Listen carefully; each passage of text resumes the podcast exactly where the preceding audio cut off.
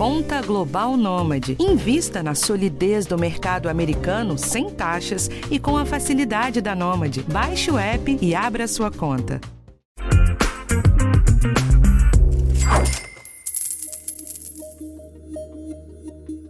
Com a queda no valor do auxílio emergencial e um mercado de trabalho ainda bem fraco, as famílias brasileiras estão tendo uma baita dificuldade de fechar as contas todo mês.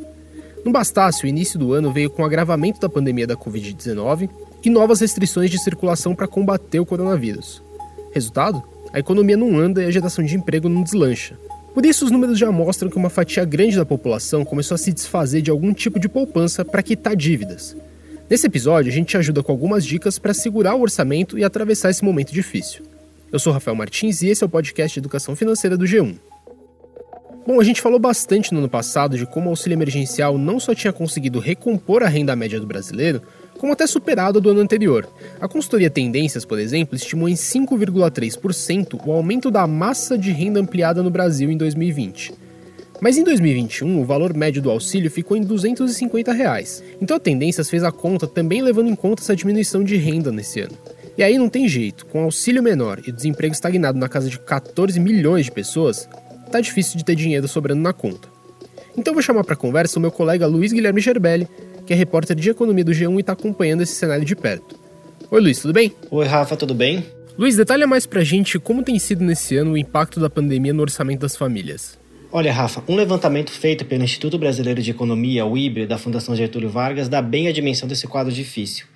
O IBRE mede o estresse financeiro das famílias, que é composto pela soma dos brasileiros que dizem que estão se endividando e dos que se desfazem de algum tipo de poupança para quitar dívidas. Em abril, o nível de estresse das famílias chegou a 25,8%. 11,5% da população brasileira se declarava endividada, enquanto 14,3% estava se desfazendo de algum tipo de poupança. Pois é, e nos mais pobres o impacto é ainda maior, né? Tem uma matéria sua no G1 falando bem disso. Verdade. Segmentando entre os mais pobres, que são as famílias que recebem até R$ 2.100 por mês, esse indicador apresentou um resultado bem pior. O estresse financeiro chegou a 32,7%, ou seja, quase um em cada três brasileiros. A fatia que diz que estava se desfazendo de poupança é de 10,4%, parecido com a média total, mas 22,3% se declaravam endividados.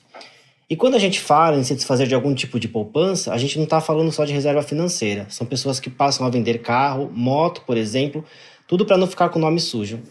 Quem coordena mensalmente essa pesquisa é a Viviane Seda. Ela é pesquisadora do IBRE e acompanha de perto esses números. Vamos ouvir o que ela disse. O principal motivo da da piora da situação das famílias, desse aumento do estresse financeiro, ele vem realmente do quadro da pandemia.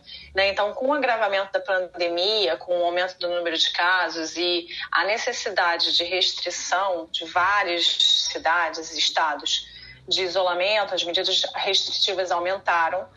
E fica muito claro que muitas empresas não conseguem manter seus funcionários, ou então tem que é, tem que reduzir a questão do, do horário, reduzir a quantidade de funcionários que está trabalhando.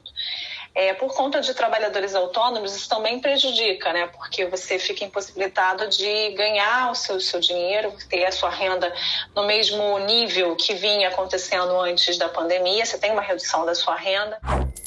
E a Viviane lembra um detalhe importante: a situação tem se revelado muito mais difícil para as famílias agora. Os brasileiros já enfrentam uma situação de dificuldade há mais de um ano e ainda não conseguiram se recuperar do primeiro baque provocado pela pandemia lá no início de 2020. Mas agora, com a piora do quadro, e passado já um ano dessa situação mais desafiadora das famílias, isso complica muito mais.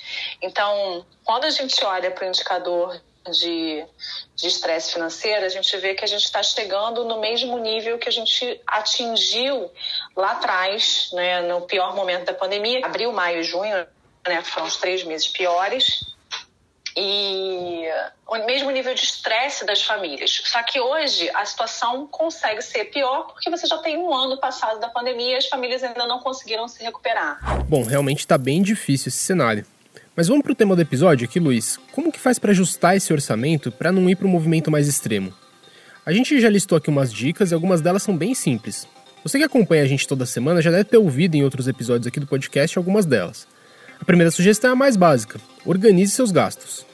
Pois é, a gente insiste muito nisso porque é anotando mês a mês que se cria o controle e você percebe padrões. É como você visualiza bem o caminho do seu dinheiro e pode fazer alguns cortes mais precisos. E é anotar tudo mesmo, desde aquele cafezinho depois do almoço até uma compra de supermercado mais cara.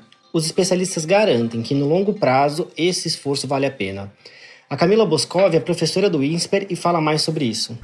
Na correria do dia a dia, a gente acaba se perdendo e esquecendo de de olhar as contas que a gente tem no mês a mês. Então, por exemplo, quanto que eu pago de celular por mês? Será que não existe um pacote, uma operadora que vai me passar um plano mais barato? Será que eu uso tudo aquilo que está sendo oferecido? Será que eu preciso ter TV a cabo? Tem tantas opções hoje em dia, será que eu não consigo escolher aquela que é que é melhor para mim, que é mais condizente com a minha situação. Ou, por exemplo, eu tenho um cartão de crédito lá que eu quase nem uso e eu pago uma anuidade muito grande. Então, será que vale a pena você ter esse cartão de crédito com essa anuidade grande? Eu acho que isso é uma coisa que a gente precisa olhar. É, e vale ter muito cuidado com o cartão de crédito, né, Luiz? Ele é um dos grandes vilões do brasileiro. Pois é, quando der para evitar o uso do cartão, melhor, porque faz muita diferença conseguir pagar a fatura inteira. Os especialistas recomendam nunca parcelar a fatura. É uma dívida com juros muito alto que pode virar uma bola de neve e comprometer todo o seu orçamento. Uma outra armadilha é a compra por impulso. Se precisar de algum item mais caro, pense bem, reflita, espere até um dia para fazer a compra.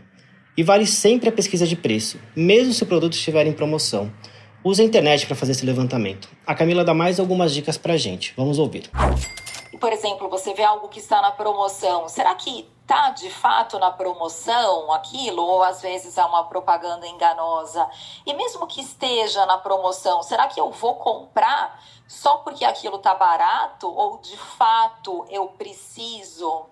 Desse produto. Então a gente tem que sempre ficar de olho, né, nesse bombardeio de informações que nos fazem sempre tentar gastar mais e tentar ter um pé atrás, é, tentar pensar de fato, né, se aquilo é, é melhor para mim, se eu vou precisar comprar esse produto na promoção.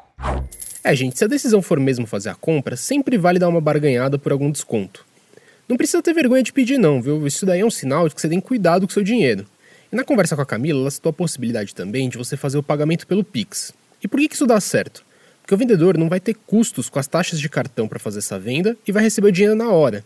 Isso é um ótimo argumento para quem quer ter um desconto. E Rafa, um outro ponto importante quando a gente fala do seu orçamento é buscar ajuda se for preciso. Em outro episódio do podcast de Educação Financeira, a gente já falou sobre os super endividados. São milhões de pessoas que perderam o controle total do seu orçamento. No episódio, há dicas importantes de pessoas que ajudam os endividados com grupos de apoio e com iniciativas de renegociação de dívida. Vale conferir se for o seu caso. É, bem lembrado, nessa hora vale até recorrer para parente. Maravilha, Luiz, obrigado pela ajuda no episódio e até a próxima. Valeu, Rafa, até a próxima. E esse foi o episódio dessa semana. Toda segunda-feira tem um tema diferente aqui para você.